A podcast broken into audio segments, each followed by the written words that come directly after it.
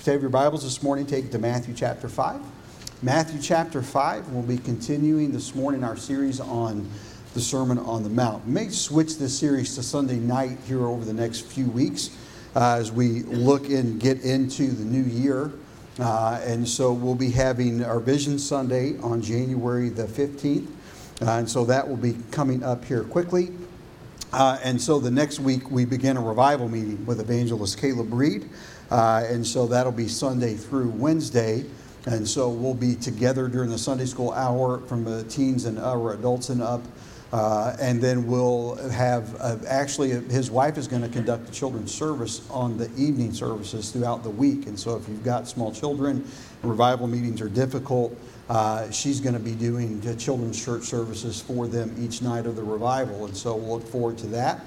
Uh, and so, and I'll say more about that at the close of the service, but just those things are upcoming. And uh, as we jump into the new year uh, and kind of transition out of holiday mode back into real life, uh, and so it, will be upon us. I'm, I'm looking forward to it. I love the holidays.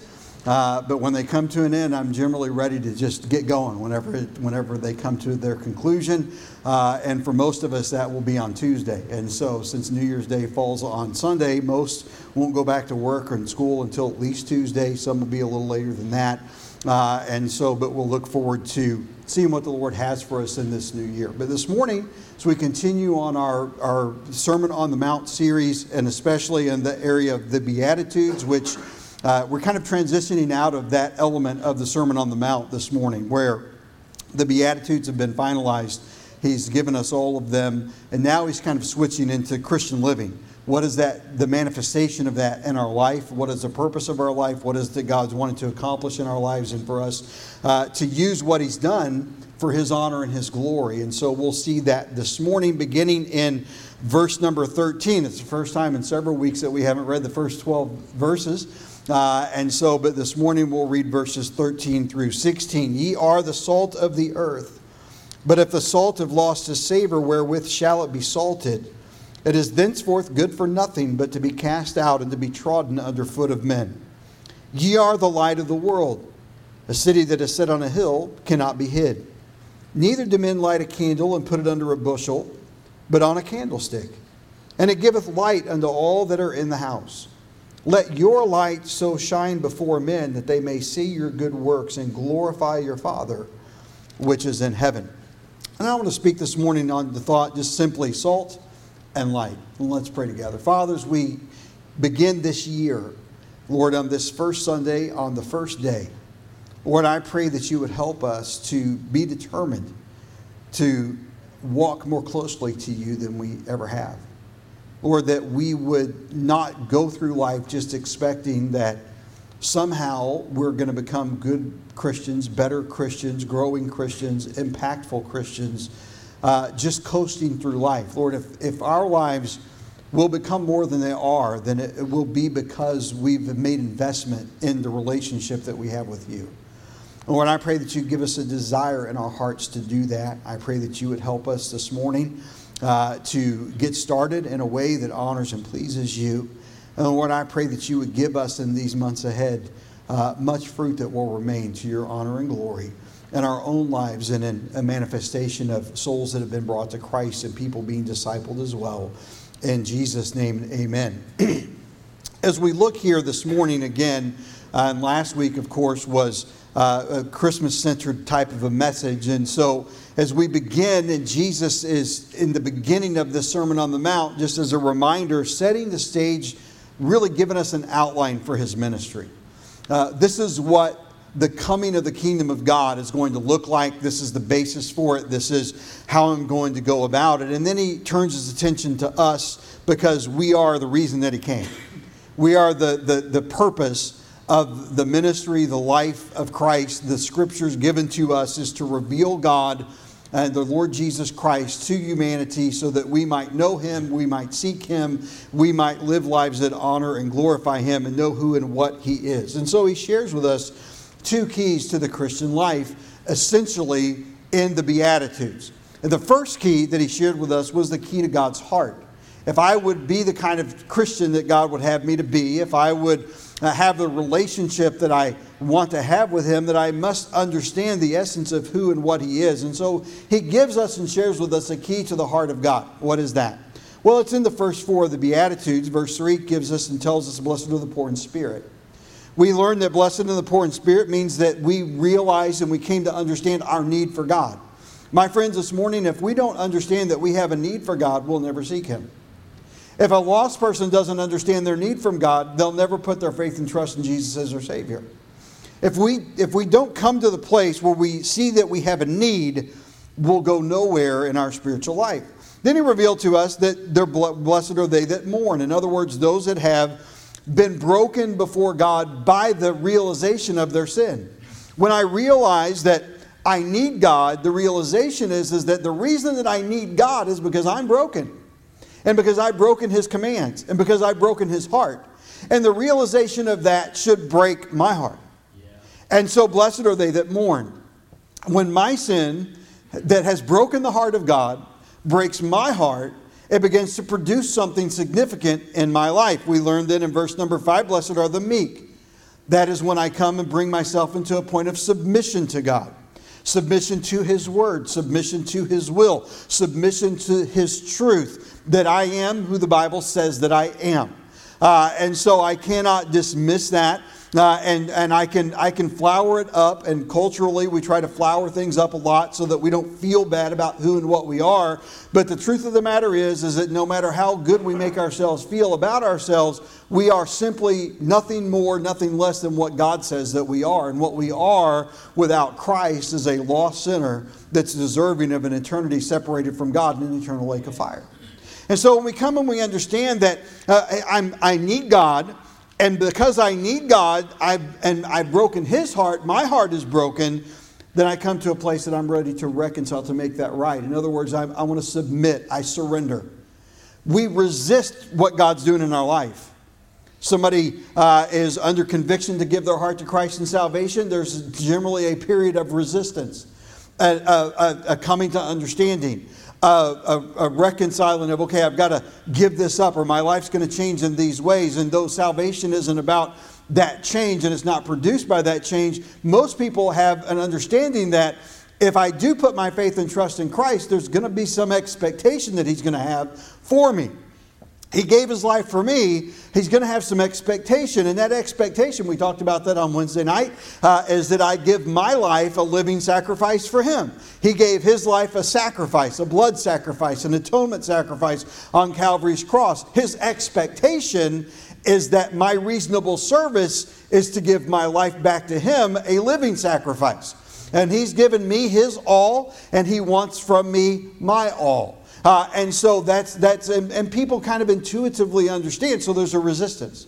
We resist whenever we are saved and God begins to put in our heart something significant in our life that needs to change, some relationship that needs to change, some uh, behavior that needs to change. Perhaps it's a call uh, to ministry, to go and serve the Lord on a foreign field in missions, or to serve the Lord as a pastor, or uh, to serve the Lord as an evangelist. God places His hand in His call. Generally, that's met with some resistance, but I have my dreams, I have my ambition, I have my goal, and God says, you need to put all that aside and you need to let me be first in your life. And, uh, and that's submitting ourselves to God.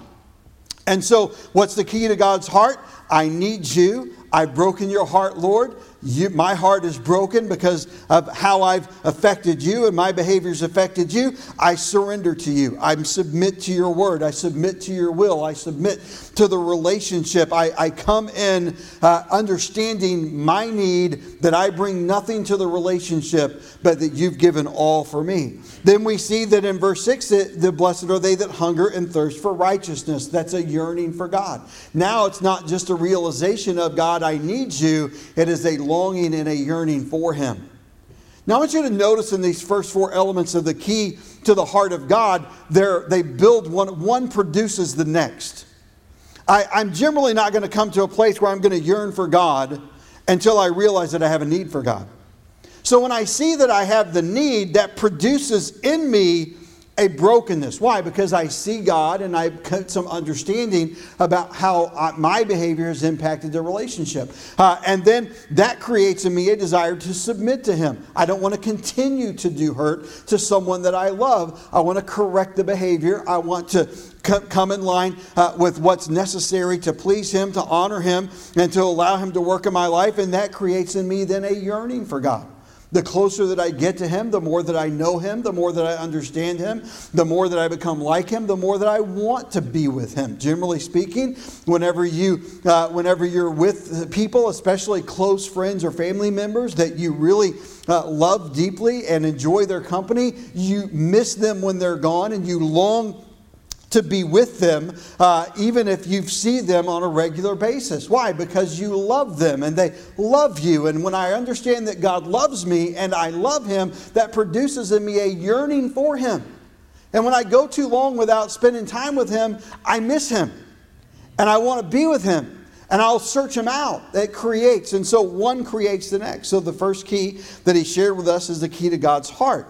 Uh, to, to need Him, to be broken, to be surrendered, and to long for Him. The second key is the key to expressing Christ. And so in the next four Beatitudes, he talked about blessed are the merciful. That's our giving.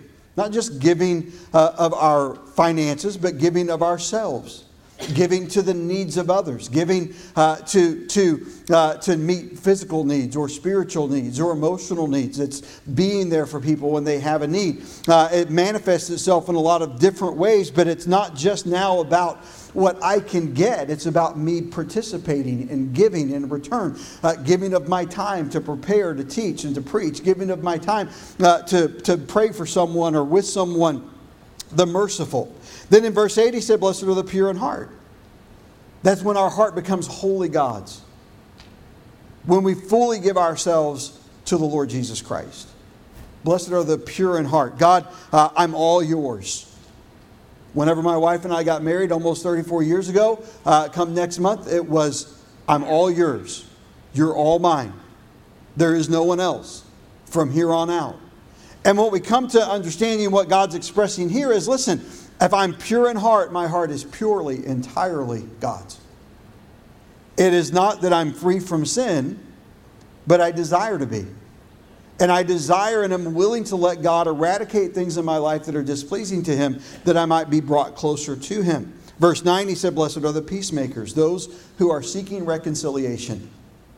Am I seeking reconciliation with God? Listen, as a Christian, I should be helping others seek reconciliation with God and help those that are lost find redemption. But I also should be helping those that are that are away from the Lord return to Him and reconcile the relationship. And I also should be desirous and, and understanding that when sin comes into my life, that I long for and desire to be reconciled to God. That I'm reconciling man to God, and that I'm reconciling man to man.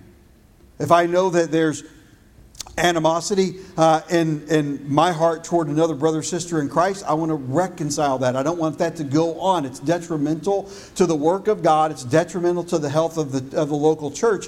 Uh, whenever one Christian has uh, animosity toward another Christian in, uh, in, the, in the congregation and they don't get together and work out the differences and come to an understanding uh, so that there's reconciliation. Now, what he's saying here is, Blessed are they who are peacemakers, that are making peace, that are reconciling God to man and man to man.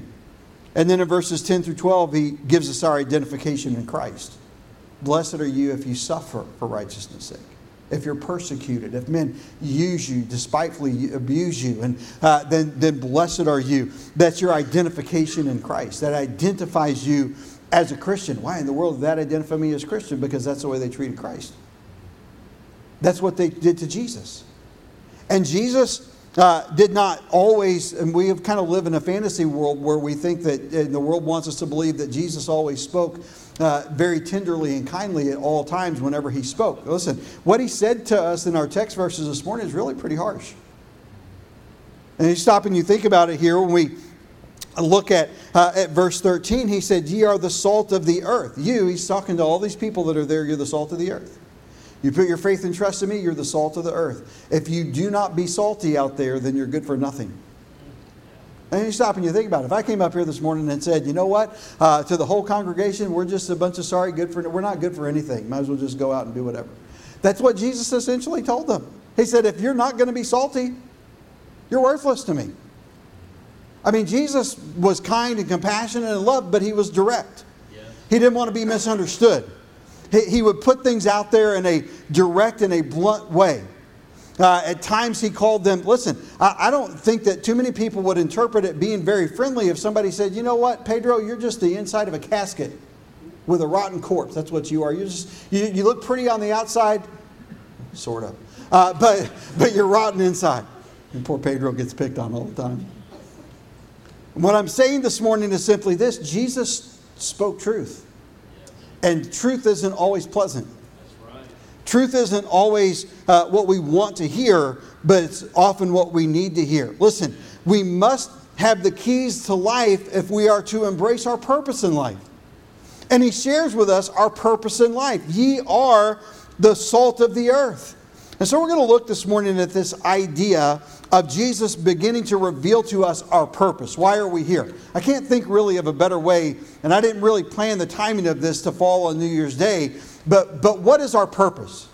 Not just our purpose in life, but our purpose for the new year. Listen, if I don't get the purpose in life right for a year, how am I going to keep it right for a life? I talked the other night about our you know goals and things for the new year. Well, this year, after we reviewed the last year's that we made for a whole year, family wise, this year we decided we're just going to go month by month. We did some things month by month starting back in July and actually made progress and didn't forget about everything that we had goals to do in January. So this year we're, we're kind of having a family meeting once a month to review uh, what, would, what did we, how well did we stick to it, what did we accomplished, and what are our goals for the next month. Uh, and so when we look at it and what he's saying here and what I'm trying to say is, how can I hope to please the Lord for a lifetime if I can't keep my focus and attention on Him for a week or for a month. And so we are the salt of the earth. We have a twofold purpose. He reveals in verses 13 and 14 You're the salt of the earth, but if the salt has lost its savor, wherewith shall it be salted? It is thenceforth good for nothing, but to be cast out and to be trodden under foot of men. Ye are the light of the world. A city that is set on a hill cannot be hid. And so, what's our purpose? Our purpose is to be the salt of the earth and to be the light of the world. Now, I realize this morning that Jesus truly is that light, but we are a reflection of that light. And the, the closer we walk to Him, the brighter He will shine off of us and reflect off of us. The commentator wrote, We who are the salt of the earth and the light of the world are living in a world of decay and darkness, and we are to have an impact upon both. So when we stop and we think about what our, our purpose is, we need, first of all, this morning to understand our platform. Let's understand our platform. Where do we stand? What is it that our, our baseline objectives, what is it that God uh, has for us? Now, notice what he says Ye are the salt of the earth. The earth here, essentially talking about the, the moral, what, what man is. It actually here comes from the word ge or ge, if you, you put it uh, and come into and it, it means this simply it's distinct from heaven. The word suggests soil. So when we talk about this, we're, we're not talking about uh, just the atmospheric world. We're talking about right here where we live. We are dis- this distinct from heaven, and it conveys the idea of the material side of life.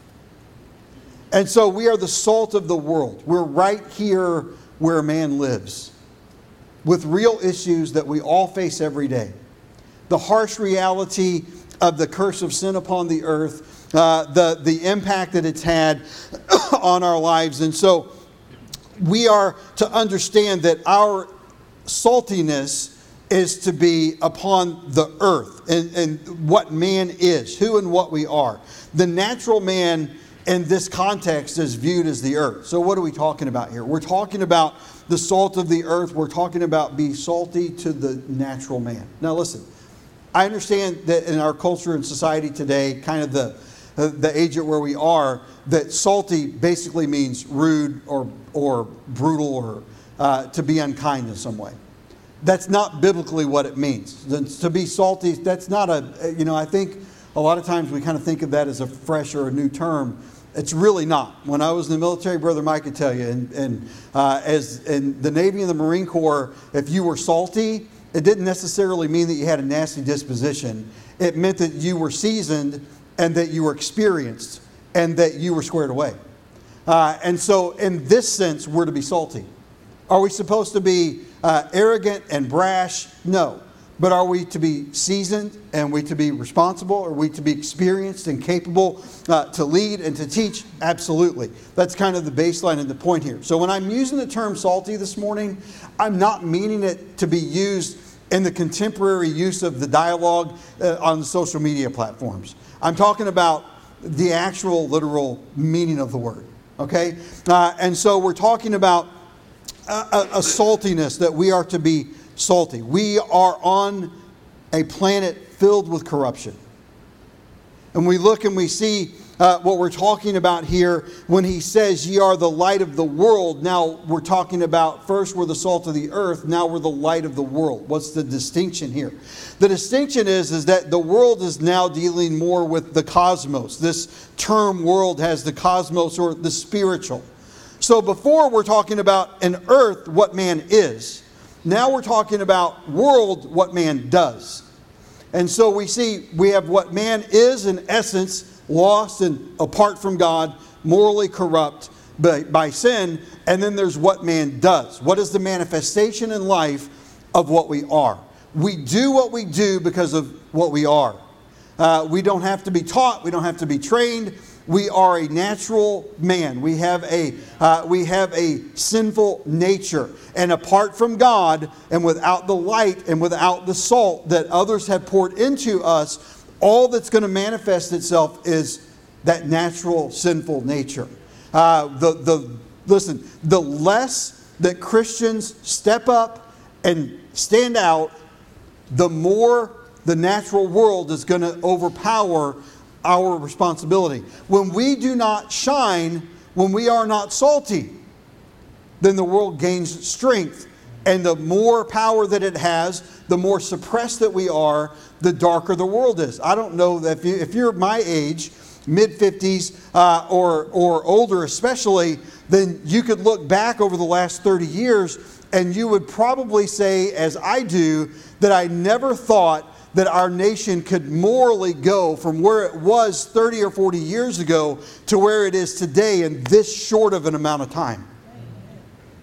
It is, it is amazing, and not in a good amazing, that we could have degraded culturally as a society, morally as a society, so quickly was unthinkable to me in my 20s. If you would have told me when I was 20 what the, the cultural norms would be in 2023 in America, I would have thought you've lost your mind. But they just continue to build and gain momentum. It's not going to get better, it's going to continue to accelerate and get worse because Christians aren't salty and we're not shining brightly enough. Yeah. And the absence of God's influence on the culture leads to the moral decay and the overpowering darkness that's come upon us. now, say, Pastor, should we be fretting about that? No, we should do our, our dead level best to be salty and to shine brightly. And then let God take care of the rest of it because it's His business. I understand this morning prophetically that it is the will of God for things to degenerate, to decay. He's going to come back. I believe he's going to come back soon. I believe the Bible teaches that, compels that. The, all of the prophecy that needs to be fulfilled to enable him to come back have been fulfilled. We're not waiting on anything other than the Father to just say, okay, son, go get your bride. That's it.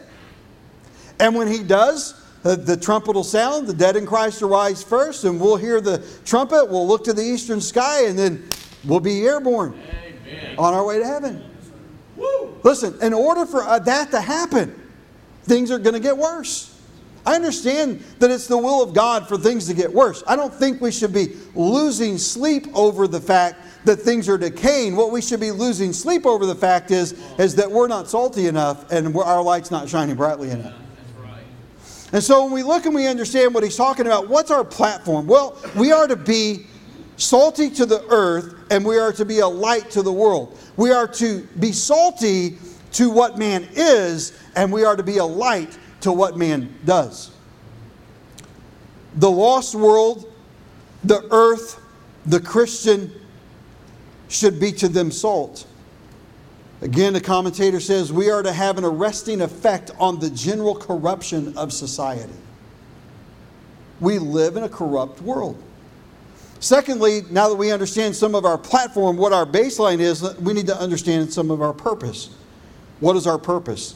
Well, our purpose is to be the salt of the earth. Well, what does that mean? and this is pretty basic to most of you uh, because if you understand the concepts, the element of salt and what it does, uh, then we can see clearly what effect we are to be having uh, on the, the, the base of what mankind is. Our function as salt is to resist decay. What's my, what's my, I'm, I'm the salt of the earth. What does that mean? That means I'm, I'm, I'm to help resist decay. The world is decaying, the culture is decaying, society is decaying. The morality of, uh, of, of the, what man does on the earth, moral values are decaying. Things aren't getting better, things are getting worse. There's a decay. Salt is a preservative. And so our function as salt is to resist decay. Not only that, we need to understand that salt cannot change corruption into incorruption. Just because I'm salty in the right sense doesn't mean that I can reverse the effects that have taken place. I told the story before, but when I was in high school, we lived uh, in the suburbs of Chicago for couple, my last couple of years of high school. And uh, the church that we went to there at the time uh, ran probably a little over a thousand and uh, had a big Christian school of about 400 students, 350 or 400 students, uh, and ran about eight or 10 buses on Sunday morning. Uh, and I, I, church is still there. School's still pretty decent size. I think the church runs a couple hundred now. Uh, and so, you know, clearly things decay. Uh, and so we, I, am I'm, I'm working in the bus ministry at that point as a teenager, and, uh, and I'm driving this little Chevy uh, Chevette. And so just a little cracker box car that my, so I think somebody gave it to my, uh, to my mom, my stepdad, and it was just a little six shift car. And, uh, it got me around where I was going. And so I pulled into the apartment complex to go visit some kids on the bus that morning. It's snowy, uh, it's icy out. Uh, and so it's uh, the roads have been plowed and salted, all that kind of thing. But uh, I, I pull in and I'm, I'm crunching on the ice, and uh, I get out, lock the car, go up, make my visits, come back, and realize that I've locked the keys in the car. And I'm great. Now you have to understand, this is like 1983, four. There, there weren't cell phones yet. I didn't have any way to call, and I don't even know that they were home if I needed to call them or get a hold of them. I, am just kind of here. So, what am I going to do? Well, being that we lived up in the north and the roads had to be salted all the time, that decay and the rust underneath had worn a hole through the floorboard right under the steering wheel. I had a piece of cardboard over it, and then I had a, piece of, a, a rubber floor mat over that. And so I dawned on me that I, hey, you've got some pretty long arms. My wife says my arms are a mile long, uh, and so if she ever needs to reach something, I go. I can't. I go to Walmart and I find little old ladies everywhere. Can you help me get this off the top shelf? It's kind of like an alternate. It's, a, it's an extra ministry that I have, uh, and so, and so you know, uh, they have to do the, the same whenever it's on the bottom shelf for me, because uh, I can get down there, but then I have trouble getting back up again, uh, and so. I, I look at the car and think, what am I to, oh, I know what I'll do. So I laid down, I scooted under the car as best that I could. It sat pretty low to the ground. I uh, stuck my hand up through the hole in the floorboard, uh, moved the cardboard out of the way and the mat out of the way, and reached all the way up until I could get the keys and pull them out of the ignition and pull them back down through the hole and open the door and went about my merry way.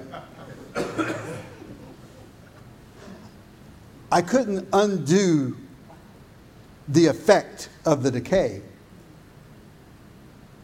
I just had to try to stop it. So, what, is, what do Christians do? Salt prevents corruption from spreading. You see, why is this so important that, Pastor, things are just continually decaying? Why do we need to stay, be so salty? What, what is it that we're trying to do? We can't undo what's done. We can't. He can. Amen. But our presence and our way of living and our way of building relationships with people can help slow the process. Yes. Are we going to stop the effect of sin on the world long term? No. And there's no reason to think that we will. Biblically, we understand that we won't. But we can slow the process. Why would we want to slow the process? Because the longer that we can delay the process, the more people that the Holy Spirit can lead to Christ the more impact we can have. Salt prevents corruption from spreading. The presence of Christian people should prevent or slow the process of corruption. Countries, we're kind of, Ronald Reagan famously said that we were the last kind of bastion of, of hope. In places where the gospel has been powerful, cultures morally have been more pristine. And as the gospel is minimized, as it's drawn away from, the culture morally deteriorates. And you stop and you look at, at what's happening globally, uh, you understand that to be true. The presence of Christians should slow the process. Christians should have an influence upon the culture. So, Pastor, are we supposed to just go through life and hide and not uh, be politically involved or to speak up or to vote for people? No, absolutely. We should stand up and do our part. We should do so with a kind and a compassionate spirit that shows the love of Christ. We should be salt and light. This nonsense of just placate the world in the name of the love of God so that they'll hear a flowery, happy message so that they'll trust Christ. Listen, if they don't understand they're sinners, they're never going to see their need for Christ. I don't, I, I'm not for being antagonistic and ugly to people and unkind, but I think that we need to stand up and boldly speak the truth. Amen. And we need to do so in a way that provokes them to understand that without Christ, they're going to die and spend an eternity separated from God in the lake of fire. Not only do we see uh, this morning that, this, that we are the salt of the earth, but we're to be the light of the world. What does light do? Light removes darkness. That's what it does, it eradicates darkness. And so, what, when, you, when you have light, the more light you have, darkness has no power over light. Light has power over darkness. Uh, if, you, uh, if you see things that the only thing that can, uh, that can give light the appearance of power is, or darkness the appearance of power is less light, minimized light. When we, uh, when we look at uh, at, at, our role and our place, we are to understand that light removing darkness, that we are the source of that light. Now, I understand that Jesus is the giver of that light, and truly He is the source of that light. But Christ living in us in the person of the Holy Spirit brings that light out. The source of the light, we are to be like Him. The source of the light is the Lord Jesus Christ. He tells us in, in John's Gospel, uh, in chapter number 9, uh, in verse number 5, that as long as I am in the world, I am the light of the world. Jesus is the light, the true light of this world. And as Christians, we are to be a light of that world. In verse 14, he tells us, Ye are the light of the world. The city that is set on a hill cannot be hid. In other words, I am the light. As much of me as you have, you shine in the darkness of this, of this world. And so we are to be realizing our role that is the light of the world. So we see the source of the light is Jesus, and then by Jesus, Christians. And then, secondly, we see the manifestation of the light. What is the manifestation of the light? A shining city, bright and unmistakable. Our impact should be bright and unmistakable. Our corporate impact as a collective body of Christ and our local community and our impact as the overall church nationally and globally, all believers of churches that truly believe, trust the Lord Christ as our Savior and follow Him, they are uh, an impact of shining the light in the darkness. And he talks about we're a candle, our impact individually. Now, we're talking about a bright city shining on a hill. We're talking about a, a candlestick, or in this case, a lampstand more properly. Our Bible uses the term candlestick, but the, the term of the use predated actual wax candles. So it's not intended in the same way that we think about a candle today uh, and you, you look at the candlestick in the holy place and the tabernacle all the way back. Truly, more appropriately, we would today call it a lampstand because it they had to go in. One of the priest's duties was to go in and fill oil in all of the knops at the top of the menorah so that it would continue to burn. It was burning oil. Uh, and so we are, uh, we are as a, an individual to be having an impact. Then he, then he gives us a warning. He talks about uh, how we aren't to hide it. We're not to uh, put it away. In verse 15, he says, Neither do men light a candle and put it under a bushel, but on a candlestick, and it giveth light unto all that are in the house. I am, as a Christian, to be giving enough light to light the way for those in my sphere of influence. In my home, at my place of work, in my classroom, as a student in school, Listen, some of our young people have got the greatest opportunity today to be a missionary to your school and to your classmates in the public school system where you can't talk about the Bible, pray, you can't exalt Christ, and all of the, all, all of the immorality is being crammed down their throats. And we need godly young people that will stand up and say, you know what, that's not true. Yeah, amen. They can fire the teachers, they can't fire the students. That's right. Well, that's good preaching. Stand up and say something. Yeah. And don't just take it. Stand up and say, Well, I'll get mocked, I'll get ridiculed. Seems like he just said something about blessed are you when men shall revile you and persecute you and shall say all manner of evil against you. When it's time to stand up and speak truth, stand up and speak truth. The light of the world it is a light that removes darkness. The candle, our impact. Labor. We're not too busy to shine. We need to be busy shining the gospel. We're not to hide it under a bushel. We're not to hide it under a bed. And Luke's account of this same, uh, of this same passage in chapter 8, uh, in verse number 16, he says, No man, when he hath lighted a candle, covereth with a vessel, or putteth under a bed, but setteth it on a candlestick, that they which enter may see the light. Don't be ashamed of what Jesus has done in your life. Don't be ashamed of, uh, of being a representative of Christ wherever we go. Uh, stand up and be the light that the world so desperately needs. So we've looked at our platform, if you will, this morning. We've looked at an under, gaining an understanding of our purpose to be salt and to be light in the world around us. And how is it to be exercised? And thirdly, this morning we see the exercising of our power. Let or allow our light to shine. Let your light shine allow your light to shine. See, the light is in you. If you've trusted Jesus as your Savior, the light is in you. You don't, you don't have to uh, try to manufacture it, it's there. All you need to do is cultivate the relationship with the Savior so that He'll let the light get brighter. The more He purges darkness from my life, the brighter His light emits from me.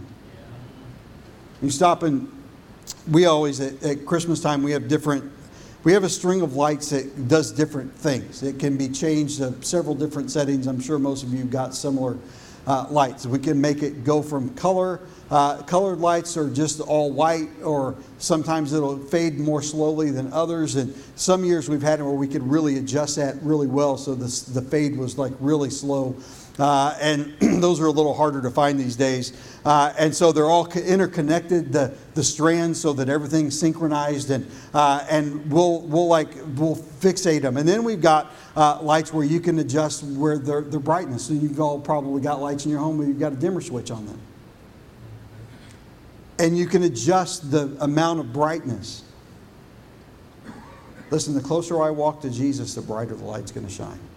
The problem's not in a dim light, we have a, a dimmer switch over our dining room table, and the, the light chandelier is on the switch like that. And sometimes it'll come on and somebody's turned it down real dim.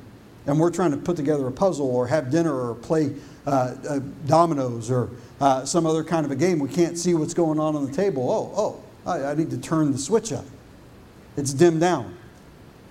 And too many of us have lives in which the light of the Lord Jesus Christ is dimmed down by our spirit, by our action, by our values, by our uh, by our flesh winning out whenever our, the spirit should win out. And we need to allow the light to shine. The light's there. I just need to allow it to shine. I need to stop dimming it. And I need to let the Lord crank it up. I need to let the Lord let that light be bright. So, how do I let the light shine? How do I maintain my savor? I don't want to be worthless to Christ. I don't want the Lord to look at me and say, you know what, you're done. I might as well just cast you out and let people trot all over you because you've lost your saltiness. You've lost your savor. You don't have the ability to flavor anything. I don't want that to be my testimony with the Lord. I want the Lord to be able to help me stay salty. Stay salty. What should I do? How should I exercise this in my life? Well, first of all, this morning, just stay salty. Preserve your testimony. You have a testimony for the Lord, you've worked hard to maintain it, don't throw it away on a whim. Maintain it. Walk with the Lord. Spend time in His Word. Be a servant of the Lord. Preserve your influence. Listen, if you've worked hard to gain influence in someone's life, don't let a moment cause you to cast aside that influence. Maintain that. Stay salty. Secondly, I would say simply shine brightly. Don't be dim, shine brightly. How do I do that, Pat? Stay close to Jesus. It's that simple. Then, Pastor, this was really basic this morning. Most of the things that we need are. Most of us haven't really advanced past the basic. And even those that have need to sharpen their basic skills. That's good. Are we letting our light shine? How do I do that? Stay close to the Lord and stay unified with the brethren. Resist the urge to enter into, into, into petty squabbles with your brothers and sisters in Christ, with the leadership of the church. I'm not saying uh, not to address real concerns, real issues. I'm saying don't let little things become big. I've heard it said, I try to say it fairly frequently here, that, that mature Christians take, uh, or immature Christians take little problems and they make them huge. And mature Christians take huge problems and they make them small. Be unified. Let the light shine. Walk with the Lord. Let God have His will and His way in your life. Be salty. Shine brightly. Use the keys to God's heart and the keys to expressing Christ to be salty and to let your light shine. Why? Why is this such a great need? In 1850, there was a man who was commissioned to study lighthouses up and down the East Coast, especially in the Boston area and that northern area. And, excuse me, it was in 1843. His name was, uh, was Isaiah Lewis. He was just 35 years old, and he uh, spent several months going and looking and examining lighthouses and, uh, and areas and points in which uh, lighthouses needed to be uh, built. He wrote a report that was scathing uh, to a man named Stephen or Stephen Pleasonton.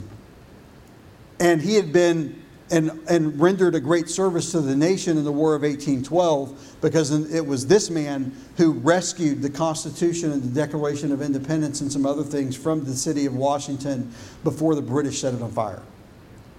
But he kind of, as he got older and was placed in charge of essentially this maritime trade routes and overseeing lighthouses and things, had gotten lethargic and just kind of lived off of the laurels of his past accomplishments.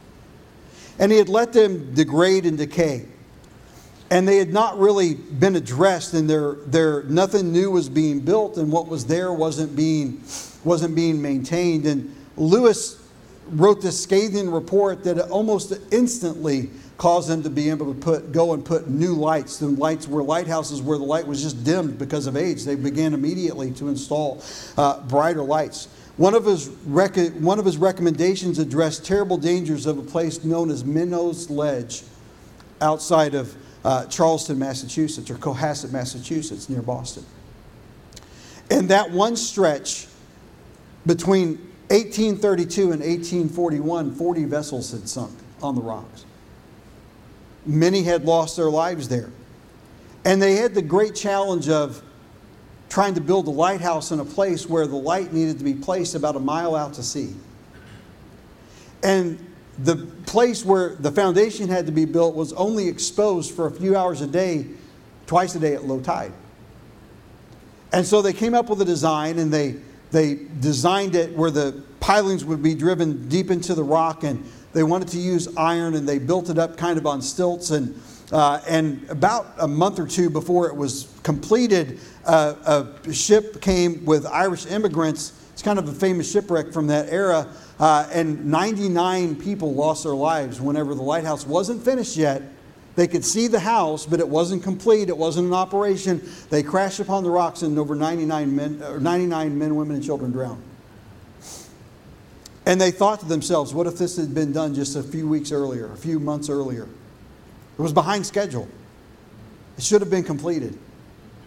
And then, as they got it built and they got it established, and the men that would serve on it would have to go out by boat and come in by boat, generally two at a time would live there. And they got an understanding that when the storms came, the thing really shook to the point that they were, it was hard to get anybody even to stay. Matter of fact, the first man that went there to work resigned after about eight or 10 months because nothing was being done to address his concerns.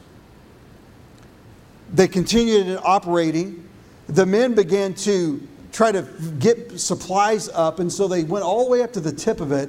On, it's on stilts. They went all the way to the top of the lighthouse and fastened the cable and ran it down uh, to a rock below the surface whenever it wasn't, whenever it wasn't low tide, uh, into a rock there so that they could use it to hoist supplies up into uh, the lighthouse whenever conditions were right. They had to have food, they had to have stores, they had to have the, the, all the things necessary to live. Well, what they didn't understand is that the way that the thing was constructed is that that was acting as, as, as it was waiting up, it was pulling it down. And storms would come. Finally, a storm came that wrecked the lighthouse because the issues that had been exposed were not addressed. And people lost their lives because there was no light, and people lost their lives because as the light was being diminished and damaged, nothing was done to shore up what was broken. Why is it so important that we live for Christ? Why is it so important that we're salt and light in the world? But the obvious is, is that there are people all around out there that don't know who Jesus is and don't understand their need for him, and they're never going to see the need if our light doesn't expose that need. But there are also a lot of people that sit in a room just like this every Sunday who are going through storms, who are going through difficulty, who have their difficulties that need to be addressed, that are unwilling to address them, or don't have close enough relationships with people that they're just addressed naturally through the course of relationship and conversation and responding to the Word of God when it's preached. And those things are pulling us down. What sins do we have in our life that are pulling us down? That lighthouse toppled because they didn't understand that if you put iron pillars in salty water, over time they'll weaken. And if you pull from the top something that's up on stilts, that it's going to eventually twist and pull it down, especially when storms come. And when the problems were revealed, nothing was done about it. Listen, Christian, this morning, I, I, if you're here this morning, I, I, believe looking around, I know most of you, I would be a little surprised this morning if there was anyone here that didn't know the Lord as their Savior. But I wonder how many of us here that know the Lord as our Savior this morning have very real things in our life that God speaks to us about on a, on a regular basis that we will not surrender to. And they're pulling at us and pulling at us and pulling at us. When that lighthouse came down, the main support in the middle of it broke, but the outer were still standing the testimony of those that could see it from shore said when that broke, the men were ringing the bell profusely. And you could see it listing as it was being twisted and pulled down into the water. The two men that were there, one's body washed up on a nearby beach and another was found on a nearby island that was just a few yards from where they were. He was able to swim through the, the raging storm, but died of exposure. When God speaks to our hearts, we must respond. When the Spirit of God identifies areas in our lives that need to be corrected, we must correct them. Why? Because if we don't, the result is going to be a vanquished light. That lighthouse was rebuilt out of granite just a few years later, and it still stands today. What are we built upon? Are we built upon the rock of the Lord Jesus Christ? Are we built upon our own reason, our own logic? It's a classic scriptural passage of Jesus talking, talks about building our foundation on the sand or on the rock. Build your life on Christ. It's a brand new year. It's only 12 hours old. What will we do with it? Will we come together next year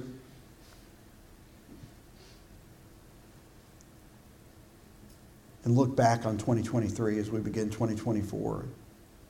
Say, man, 2023 was a year that God really did something significant in my life. It can be if I'll let Him work in my life this year. I promise you this if I'm determined to just coast through life the way that I coast through most years, when I get to this time next year, I'm going to be saying the same thing that I'm saying now. I wish that I would have done more with the year that I just completed.